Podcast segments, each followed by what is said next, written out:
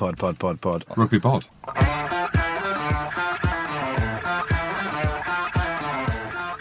Welcome to the first episode of the Rugby Pod Beyond Expected series, presented by Asahi Superdry, official beer of the Rugby World Cup 2023. Throughout this series, we'll be talking to legends of the game as they recount stories from their career, the unexpected moments that happened on the pitch, and the surprising connections, friendships, and post match beers shared off the pitch. First up, we're delighted to be joined by cult hero, former All Black fly half Stephen Donald, to talk about his incredible journey. Yeah, mate, it's amazing to have a World Cup legend on the pod for this beyond expected series, and someone after my own heart, really, who clearly loved the game both on and off the field. How are you, pal? What are you up to these days? Fishing, drink it? What I mean, what's going on in Beaver's world? I'll tell you what, mate. How a lot more busier than I ever dreamed of being post footy. I'd love to say I'm just doing fishing and and the other stuff, but uh, no, I'm on a I'm on a radio show daily over here in New Zealand. That's sort of my my bread and butter every every day, three to six we started a booze company a wee while ago, and unfortunately, that takes up a hell of a lot of time as well. And uh, me and Izzy Dagg have done a few TV shows that we've actually just done a month in France as travel show presenters. In itself is probably a loose form travel show, I, I dare I say, but uh, that's coming to here over here in New Zealand in about a month's time too. So, yeah, fair bit packed into it, and, and three kids all under four. So Beaver, let's we, let's speed through the kids bit because we've moaned about kids enough on this podcast. So let's get this right because under the radar, we spent a bit of time in Hong Kong, and you probably thought there's no chance this big Scottish joke is going to go on and carry on doing a podcast. Not that I thought that World Cup legend would have gone on to be on the radio, doing a travel show, doing all these things. Let's start with the radio. So, like, is this all off the back of the World Cup glory, the profile, or was this always part of your journey, which was going to happen, always part of Beaver's story? No, dare I say, uh, if the World Cup doesn't happen, I don't think I'd get my own radio show.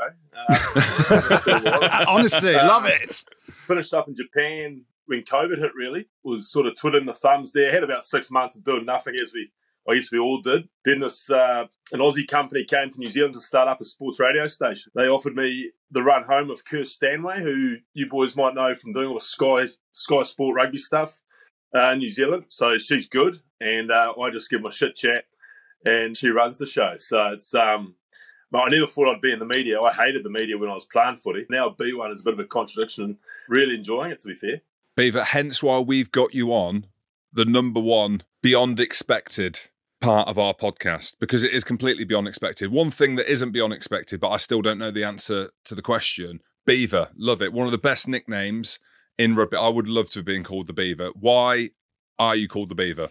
Yeah, it's a it's a hugely disappointing story because obviously people get very excited by it. Just make one up.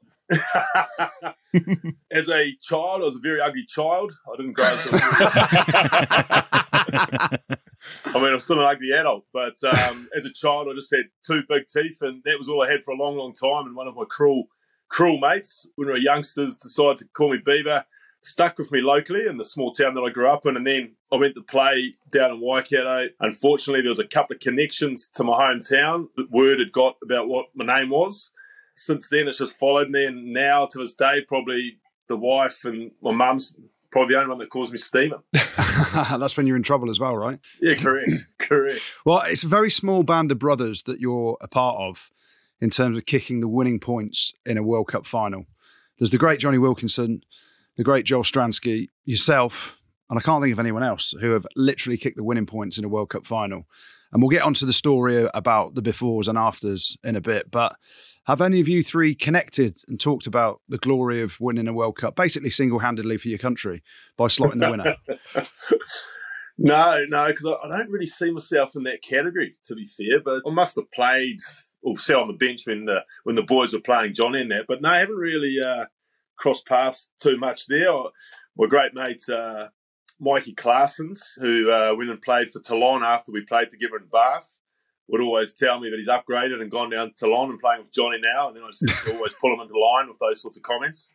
But no, I, I run into Joel Stransky a little bit with the TV stuff. He's over a little bit, and uh, we have on our radio show a little bit too. I mean, as a kid growing up, Joel Stransky broke our hearts. I remember crying myself to sleep after, as a 10 year old, after that 95 World Cup final. So, uh, his, his name still sends shudders through most Kiwis. To be fair, Beaver, I don't think it's fair that me and Goody and Andy Rowe go through the archives and tell your story from 2011, but we need to go through it. It's one of the most amazing stories. Can you just give us a kind of snapshot? You don't need to go slow. Let's really set the scene of how Beaver is primetime radio. He's got a travel show, and you're now on the rugby pod. We would have had you anyway. We would because we spent some time in Hong Kong. I, I love you as a human, but you might not have been in Hong Kong if it weren't for 2011. So basically, it all comes down to that. So can you just set the scene for the listeners and just talk us through how you get to that amazing point where you've become such a legend? Well, ironically, Hong Kong's the starting point. Yes, and the ending point. Heaven and hell. And the ending point. That's when I knew that it had all happened. I actually wouldn't have allowed myself to go back with you boys to the sevens had uh, the World Cup not happened because the Hong Kong was always going to be my Bermuda Triangle until World Cup final. So Hong Kong obviously played a test match there for the All Blacks and came on with about 25 to go. Had a boer and we lost on the Hooter. We then went on a Northern tour. We Went in the All Blacks, sort of obviously shut everything out, media and all that sort of stuff. But once I got home, realised that I was uh, I was getting all the heat for that Hong Kong loss to the Wallabies. I think it was our only loss on the tour. And then all of summer during I guess my holiday period started to really appreciate how much the public had had turned and uh, the backlash. Then had a Super Rugby campaign that again, whenever we played outside of Hamilton, uh, the heat came on from uh, from the fans and what have you. With about three three or four weeks to go before the All Black team would be named at the end of Super Rugby, had an offer come through from Bath. Said to my manager, "Look, I don't really want to go because if I go, that's the reason for the All Blacks not to pick me." And then simply, he he's actually a good mate of mine, and he said to me, "Look, it's better you sign now than once these All Blacks announced, because yeah, things are going to be different for you in a month's time." Which pretty much said to me that you're not going to get picked. So signed with Bath, got that process all done, got it through my head that it was all over. Played the NPC. They told me you had to stay around. I wanted to go to Bath as soon as the NPC finished. Said you had to stay around for six, seven weeks. I was pretty slack on my training during that six or seven weeks. I sort of knew that Bath was going to be there, but what I did between now and then wasn't really going to affect it. So I just enjoyed life. And then, yeah, the, the fateful phone call come about what must have been semi final week. I was down the river here catching whitebait, which is a, a, little New Zealand seafood delicacy. Fried, love them. Fried little fritters. Then basically got off the river, had been out of reception. All these calls had come in from this one number. I deleted Ted's number. I was sulking, so I didn't want his number on my phone. But then Millsy, my great mate Millsy Muliaina, rang up, and I thought that's bizarre. Millsy's ringing me because he'd just been ruled out of the World Cup the night before in the quarter final because he had what had he done? He'd done a shoulder or something. And then you know, he said, you, you better ring Ted. So I rang Ted and he said, get to Auckland tomorrow and away we go, sort of thing. It's a real hard thing to do, isn't it? Because the way the contracts work there are very different to over here. Like they had control of your contract, couldn't release you to get to Bath. So you were very honest then, said, you know, I'd let my training go. Had you done anything? Uh, no, not really. No. No. no, no. Just fishing. So you're working your arms on the fishing, right? Yeah, yeah. And, and maybe the odd barbecue and the odd night out here and there. Um, but, uh, so, what was your initial thought, Beaver? So, you get the call. Are you thinking, "Oh my god, I am not in any kind of shape at all"? So, did, from that moment, did you fast? Did you did you walk home? Did you swim home?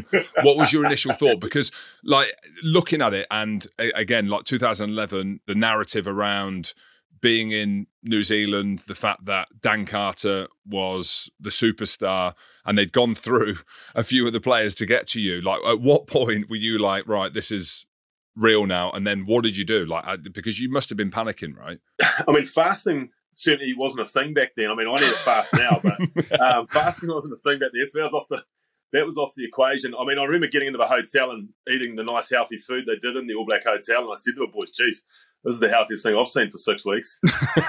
but it was more of a case of initially got the call, yep, stoked. Why is it taking so long, Ted? Sort of thing. And then once I got in there, Nick Gill, who's the All Black trainer and still the All Black trainer, my new friend. I've, I've, seen you guys had him on there. He's been my Chiefs trainer since I was a kid, and he knew that I enjoyed life and, and the way I used to go about things. So I sort of settled up to him in camp, and I said, Gilly, mate, I'm not in great shape. And I said, mate, I'll just do what I have to do. I'll go to extras, whatever. And he said, no, nah, no, don't be silly. You've got a big motor as far as your fitness levels go. Just do a bit of sharpening. You'll be fine. Once I got into the training kit, and they probably worked out that geez, he's carrying a bit more than he usually would. Skinny little runt who they usually have to try and put beef on wasn't wasn't the case this time round. So that's when there's a little bit of panic, but again, didn't really think too much about it, to be honest. No, certainly not. And I, will come on to the final in a bit because the shirt was being tugged down a lot, and I've done a lot of shirt tugging to try and get it over the belly a few times in my career. Talking to us about the build up then, because obviously you go in, you get to match day, obviously the semi final first and then the final. How much time did it take to sort of get up to speed on what they were doing? Because we're at the crux of a World Cup here, a home World Cup where the pressure is monumental for the All Blacks, especially after you know the previous World Cups in 07 when you were massive favourites and France do a job and all that stuff. How hard was it to get up to speed? And were you ever thinking, geez, I could end up playing the World Cup final here? Or was it still, you know, hopefully I'm just on the bench or whatever and uh, we win it and I don't have to get, get involved too much? well, like as far as getting up to speed, calls and the rest of it, it was that was that was a breeze because obviously it'd been in there the majority of the time the previous four years. Nothing had really changed. In fact, because of the injuries to DC and, and a few of the other things, they'd actually simplified things even more. So that sort of things wasn't a concern. By the time I got in there, they were training bugger all simply because they were so beaten up. I mean, obviously it's well documented that, that Richie was on one foot, so he was only training towards the end of the weeks and, and things like that. So wasn't a massive amount of training. As far as me personally goes, set through that whole week of the semi final, didn't get on. And, you know, like, I guess my own headspace was obviously, I'd had a year from hell as far as the off field reaction, all the rest of it. And it was what I sort of craved to be in there. So I was actually probably in good headspace, but I do remember going down the waterfront. We used to sneak out at night time to go get ice creams down at uh, Mission Bay, which is part of Auckland.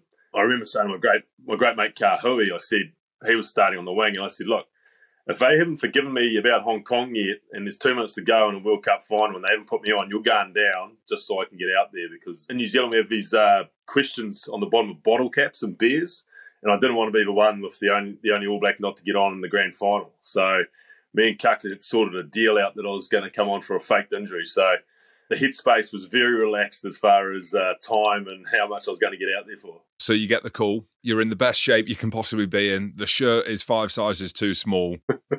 what are the emotions of that? I know we are going back through the archives, but I mean, for our listeners, listen to this. It is like one of the most unbelievable stories. Well, there's a, there's a, a movie on it called The Kick.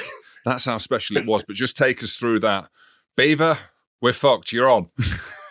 yeah, yeah well, well, that's basically it because I I saw uh, Cruds go down, and you know, you know, it's like most guys go down and then they get a bit of attention and they sort of dust it off, and they said, "Get up, get ready." And I was like, "Oh, he'll be right." So I got up a little bit, and then looked up at the big screen, and it's the moment where he puts his arms around the medicos and tries to put some weight on his knee, and it just collapses.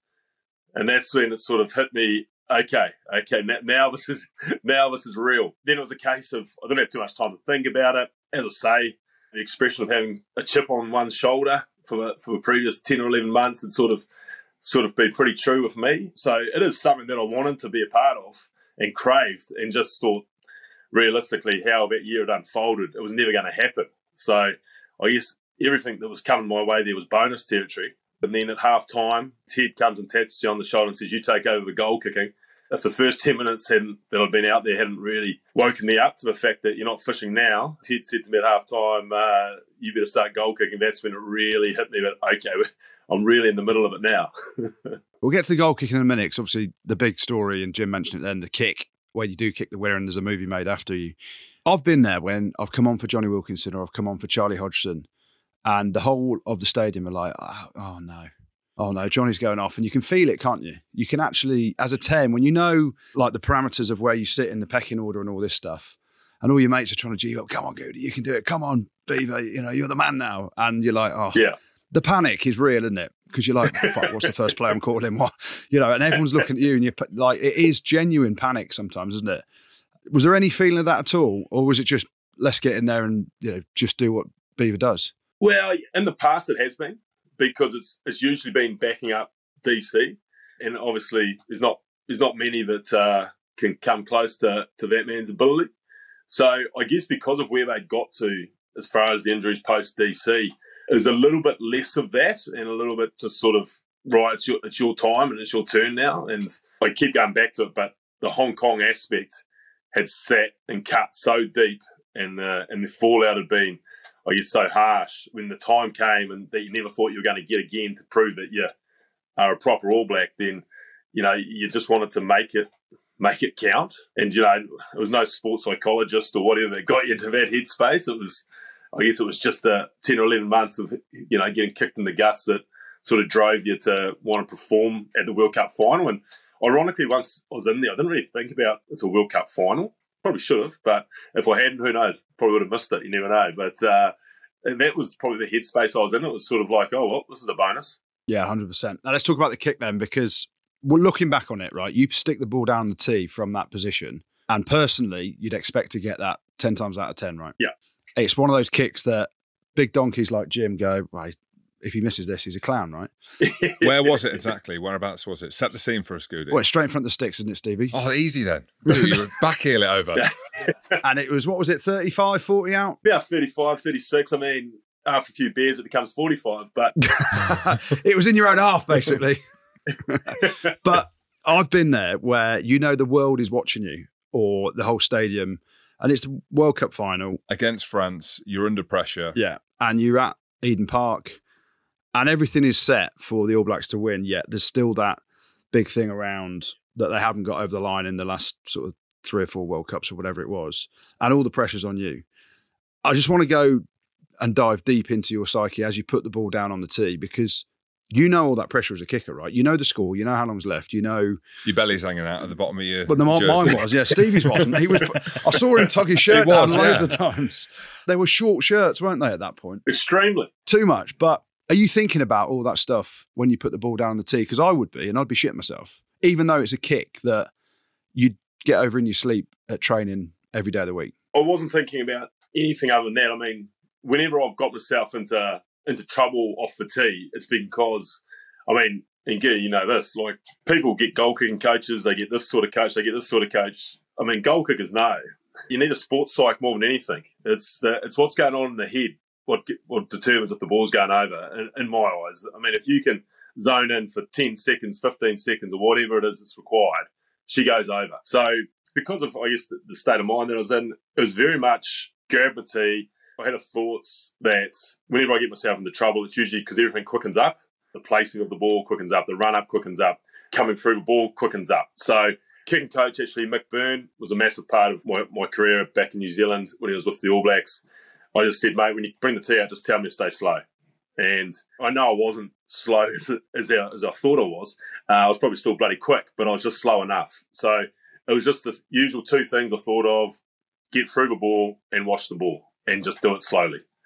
And that's all I was thinking about, to be fair. Which, you know, obviously, again, if I go back to what you were saying before, good, if I'd been thinking about all this and all that, I would have probably got myself into trouble. Because again, I guess experience taught me 10 months prior when I was on that interview tour, the Australian game, I sort of knew that if I'd nailed that interview tour, then I was going to be a World Cup squad member.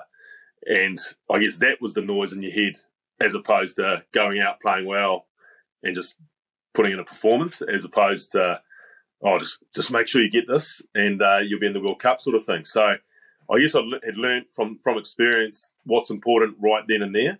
And that's, that's why I guess I was able to do what I had to do that night. Um, ironically, people say, "What was it like seeing it go through?" Blah blah blah. I always start mine just about a meter inside the right hand upright, and came off the boot, and I was like, "Oh yeah, sweet." So I charged back, but that was the World Cup that all the proper good goal kickers were complaining about the flights of the ball and all the rest of it. They were, yeah. And I got told later on that night that she had ducktailed out the other way. If anything, mine to go left, but apparently this one went right and went uh, dangerously close to that right hand upright uh, when I was charging back, which again I'm glad I didn't see happen because I would have had a heart attack. But it was one of those things that I guess it was on my side that night.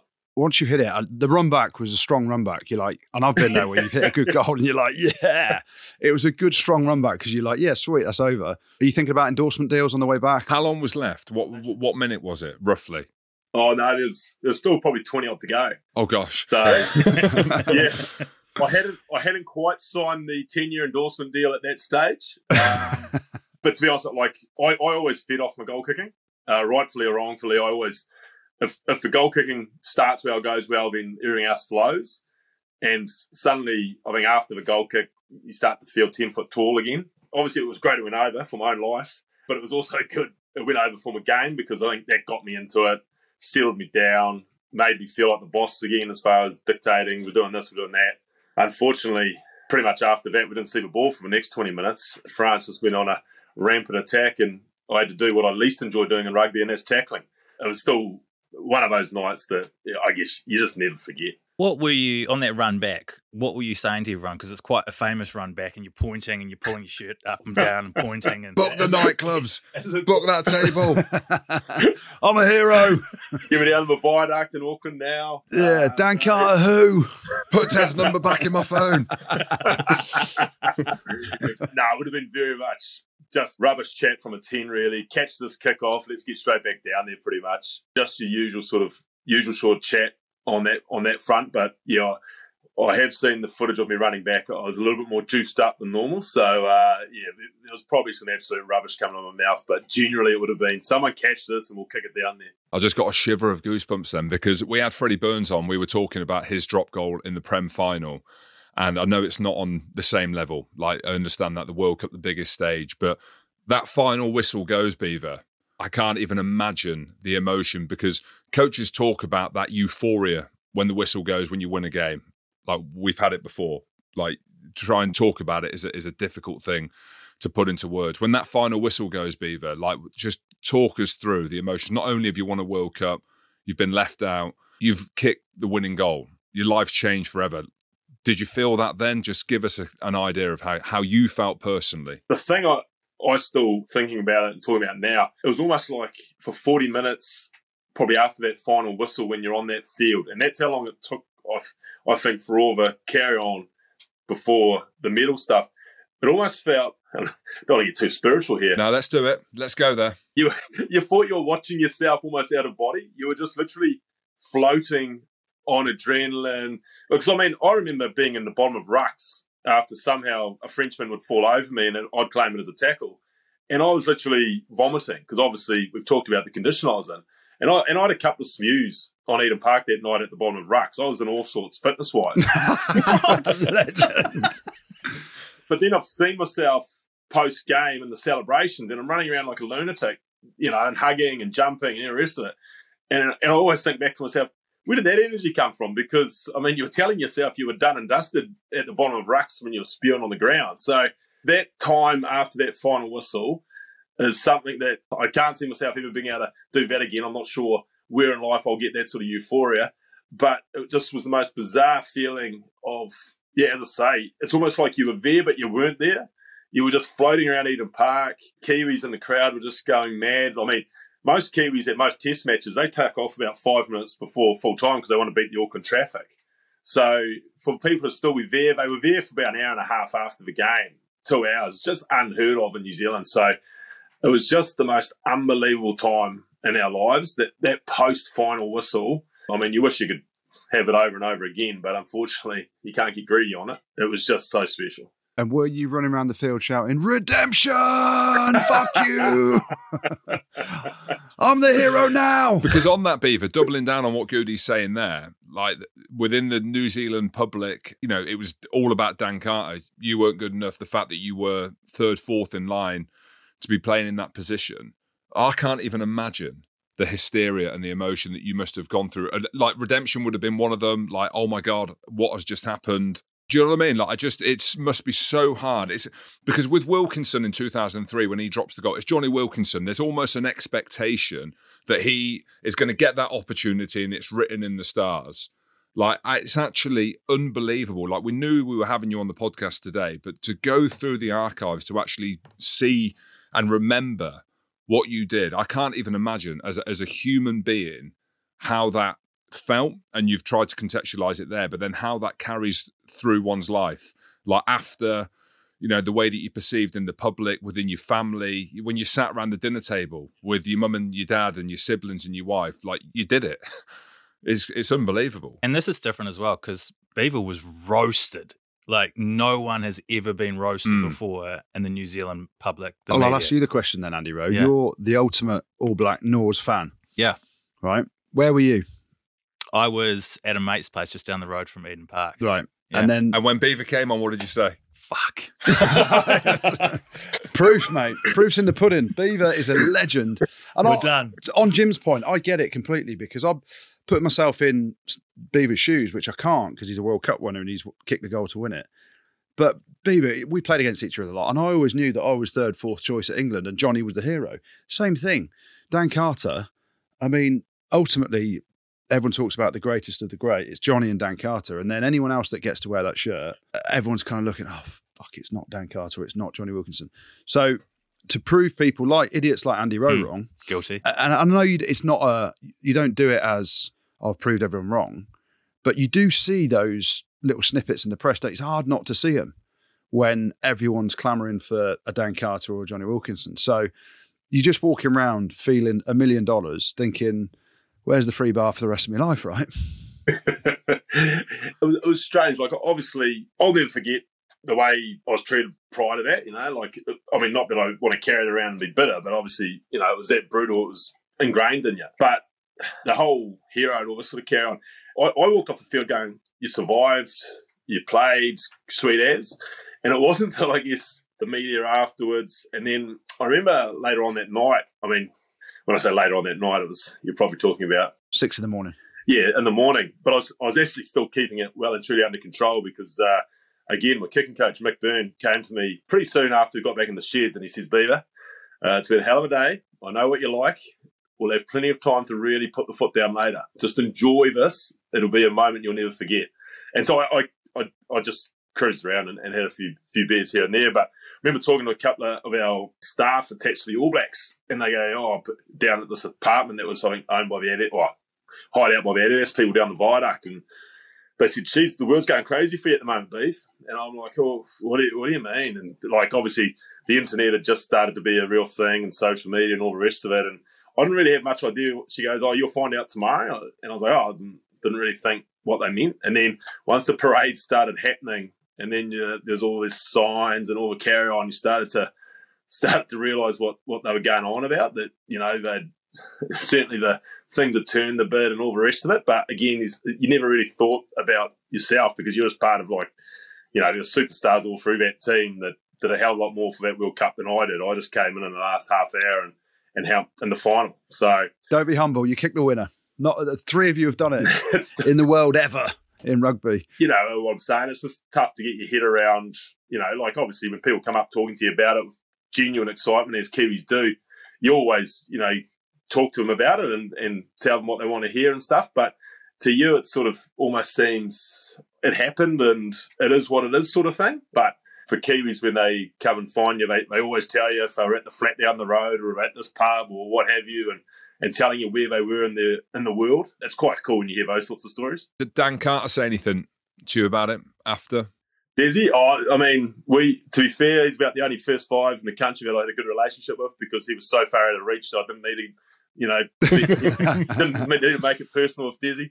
Uh, so we had a great relationship, and he was. To be fair, he was stoked for me. He knew what he knew what I'd gone through previously with, with everything, and that previous twelve months. And you know, we're not two dissimilar characters in a lot of ways. Oh, I would love to hear that, Beaver, because he plays the straight bat of leadership and bringing out. He's loose as you like. And, and this is what I mean. Like DC is so loose. the and cleanest image you've ever seen, yet the ap- absolute opposite in That's real what I mean. I don't know what you're talking about. I don't know what you're talking about. With Asahi Superdry, one of the things we're doing throughout the series is building a Kampai 15. Kampai means cheers in English. So this is a fantasy 15 of players you'd like to share a beer with.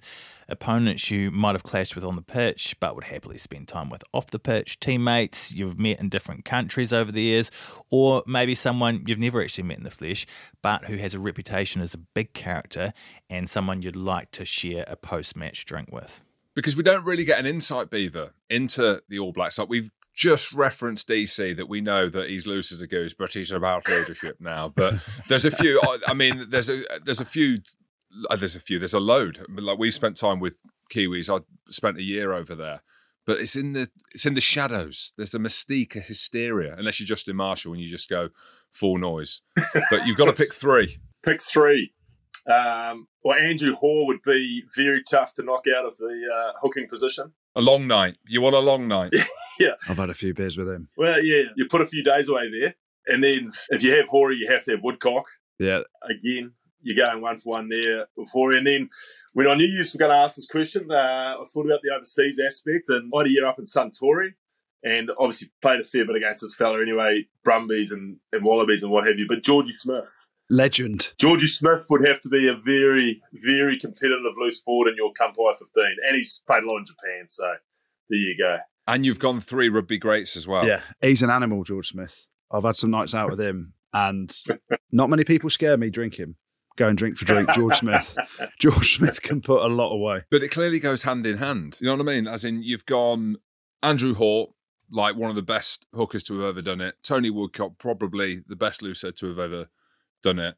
And George Smith, arguably the best to have ever done it. Richie McCaw might have a bit to say about that. What was Richie like? Did he enjoy a bit of looseness or was it just all business? Rich was great fun, but obviously he couldn't allow himself as often as some of the other individuals in the team like ourselves. Because, uh, I mean, what, what you got to appreciate, and especially at that time, because we were World Cupless for 24 years and what have you, his role, it's pretty big. Like the captain of the All Blacks, you know, it's it's a fairly big gig in New Zealand, as you can imagine. And he took so much on himself, particularly, I guess, after 07. He probably took even more on himself than, than most captains you've ever been a part of as far as a team goes. He he would take so much. So I guess we could be a little bit dusty on a Sunday. He probably felt he couldn't. So he picked he picked his moments a lot better than a lot of us did. Should we have a look at this World Cup yeah. and get Beaver's thoughts while he's here on on how he thinks this is going to pan out? Because this All Blacks team a lot different in 2023 than what it was in 2022, isn't it? Yeah, it certainly is. I mean, I guess when everyone else was sort of thinking it was the end, the one thing that as a fan now you had pretty hopeful of was the players, and you know you thought, gee, I still think he's as good as anyone in the world, or he's as good as anyone in the world, or so you just sort of had the gut feeling that it's not what we've got as far as talent here. We've still got it, and and now this year, the the first three weeks of their international sort of season has proved that the the caliber of player still there at the moment is now what, whether it be attitude, whether it be coaching or what have you. Obviously, there's changes all over shop as far as the coaching goes. It just seems to have clicked, and those guys that you fought were as good as anyone in the world, still are. So you've got a fair bit of confidence on what they're dishing up, and also I guess they're playing like New Zealand rugby, and there was a fear there at one stage, or what I was fearful of, that we were getting that obsessed about how Ireland was playing, how France was playing, that we were going down that route of playing like they do, and they obviously play very well at their own brand of football. But we were going away from the the footy that we are naturally good at, with with the skill level in our forwards, the pace and the dynamic backs. You know, and, and I was a little bit worried we were falling into a trap of trying to play play like an Ireland or, or play like a French. So it's just great to see the brand of footy they're playing. Obviously, that 25 minutes opener against the Springboks gives us a fair bit of confidence uh, moving forward. It's going to be so class. Beaver, as a fan, but also looking at the All Blacks inside knowledge, who are you worried about and who do you think the All Blacks should be worried about going into the World Cup in France? Yeah, I know they played them a couple of weeks ago and it was not comfortable, but, but it was comfortable because they played so well. I still think the Boks come World Cup time are going to be, they're going to be so tough. They, they got that monster forward pack. Oh, don't say that. If, if they get that kicking game right, because I mean, I reckon they're they're having a bit of fun at the moment. You know, like every time the All Blacks play a Test match these days, it's life or death, whatever. You. With the Springboks, they seem to just have a little bit more of a, oh, okay, it didn't work out here. We're going to go win the World Cup. But that, to me, from the outside looking in, looks a little bit like their mentality. And at the moment, I mean, you saw how they tore apart the Wallabies. Well, they haven't given the ball that much air in probably ten tests that they did that day against the Wallabies. And and come come France, you know they're going to use that great forward pack they're going to have the clerk kicking. They're just going to squeeze you and squeeze you. So, and they're going to have the forwards to be able to do it. So, I still think that would be the biggest worry for me right now if you're the All Blacks because if they got everything perfect, and they do have to get everything perfect to probably do the All Blacks, they have to get their kicking game on the button, or they would still be the one that I'd be most concerned about. Not France then. First game. Don't know. I'm just if we can keep the pace of the game up tempo. I, I watched that Irish French game in the Six Nations. And I just I just thought the Irish played at a pace that at times, I know it was a great game of footy. I just thought at times the French were hanging in, that big forward pack were hanging in by the skin of their teeth to keep up with the pace of the Irish game that day. Too many baguettes. I know it's the old croissants got me for month I was uh, in France recently. Obviously, it's going to be such an emotional day for the French. It's going to be that opening game is going to be something else. But I, I still believe that if you had to put it on one team, it would be the Boks, and then it's probably your France or your Islands would be next. Let's talk about the All Blacks then, because your position, fly half, you know, you, you've been the highs and the lows of everything there. The All Blacks at 10, there's obviously three options, and it seems that Beauden Barrett now is being looked at more of a, of a fullback than a 10. Mo'unga and now McKenzie's in the mix as well. And you know, as a 10, when you played the, the game at any level, club level, international, the whole team looking at the 10 for leadership and direction, all that stuff. Who's your 10? Is it Mo'unga without a shadow of a doubt? Do they need to say that he's our man and back him full stop? Or is it a case of they're all three great options and it could be a, a massive positive for them, but it could also be a handbrake not knowing who's your actual leader at 10 and who is the boss because teams function best when they know who their boss 10 is, right? Yeah, yeah. And I, and I think from what they've done, I don't think there's any doubt now. I think it is Richie Mo'unga. After the Argentinian test and McKenzie playing so well in that, you thought, well, hang on, this could be interesting. But then Richie plays the Springboks in Auckland, plays brilliantly, plays the Wallabies just in the weekend.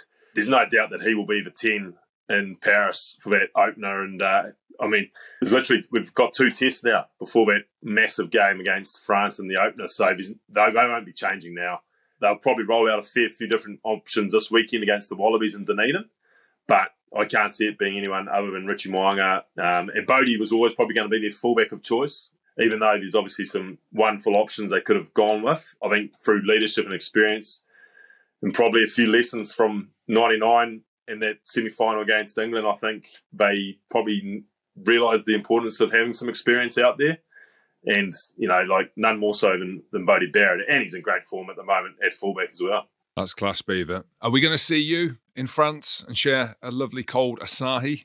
Yeah, uh, you are actually. Yes. Yeah, you could you could be there for, for one or two. Going to be up there at the start for that first sort of uh, week or ten days, and then by all accounts, I'm coming back from about quarterfinals onwards. Lovely. Well, I might see the quarterfinal Scotland New Zealand. Let's get an Asahi with him that first weekend because we're there, James. Yes, we are. We're there for the majority of it. Mm. So I spent a bit of time in Hong Kong with Beaver. I don't know whether he wants to see me again. I can't remember whether it was James, Jimbo, or Jim when I was there. What was it, Beaver, when we were in Hong Kong? Oh, it was it. We were, we were working. It was Jim, wasn't it? We were working. Thank you, corporate James. Corporate James. That is. we yeah. were working.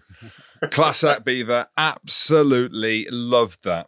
Bit of nostalgia. Yeah. Even though I'm not a Kiwi, but rugby nostalgia. I do have to ask him one last question though. Are you backing the All Blacks to win it? I mean, it's just probably a silly question asking an ex All Black. You, are genuinely thinking All Blacks are winning the World Cup? I'm uh, more convinced than ever. About 12 months ago, when they'd blown out at the uh, betting agency here in New Zealand, I got on them. So for all sorts of reasons, I want them to get home. But no, no, I'm uh, I'm convinced that uh, they're on the right track at the moment. And you're right, Jim. I reckon Scotland are a chance.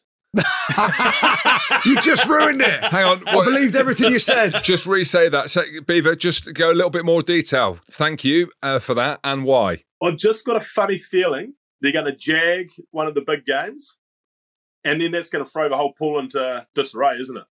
I've just got a feeling that they'll get out. Beaver knows his rugby. Mm. God. Thank you, Beaver. We will see you at the quarter final because it could be New Zealand, Scotland, and that's where we might get off. But I'm happy with that. Beaver, good timing, mate. We've said goodbye. All right, guys. Top top bloke. Yeah, I could listen to Beaver all day. How? I wonder if he didn't win the World Cup and kick the winner whether he'd be that deep rooted in knowledge now, or he would Why have just. Been horrible? No, I'm just his character, like an, an absolute legend. Yeah. But like, I mean, it's amazing how good it is having a success story like that. What he's done, but also after rugby, Yeah, he's gone on and he's doing it's amazing. TV show. He's he's doing radio. But look how honest he was with it. Right, he's So saying cool. probably if I didn't, I hated the press, and uh, you know when he played, and if I didn't do that, I wouldn't be where I am now. Which is part of a life cycle, isn't it? It's like what Peter Crouch says. Someone asked him a question: "What would you be if you weren't a professional footballer?" He's like a The virgin. yeah. So you, you take your opportunities. What I mean, what a story though. You've had a movie made after you. You were, I wouldn't say public enemy number one, but Oh yeah, Oh, you was. No, Why are you definitely. horrible again, Andy Rowe? But redemption, it's not even redemption. It's like he had an amazing career behind Dan Carter. So you think of Super Rugby and everything that he did. And you kind of forget what he did in the All Black jersey before that. But that's all you need, mate. Walk around with your medal on, pal, because as I said, there's only three people in World Cup history who have kicked the winner in a World Cup. Hmm. Him, Jonny Wilkinson, and Joel Stransky. How are you, mate? What a life. Unreal. And he's a top lad as well. Yeah, he spent some time with him in Hong Kong. Yeah. So cheers to that, Andrew. Cheers, James. Cheers Hey, to Asahi. There we go. Asahi, we're on. This is it. It feels real now.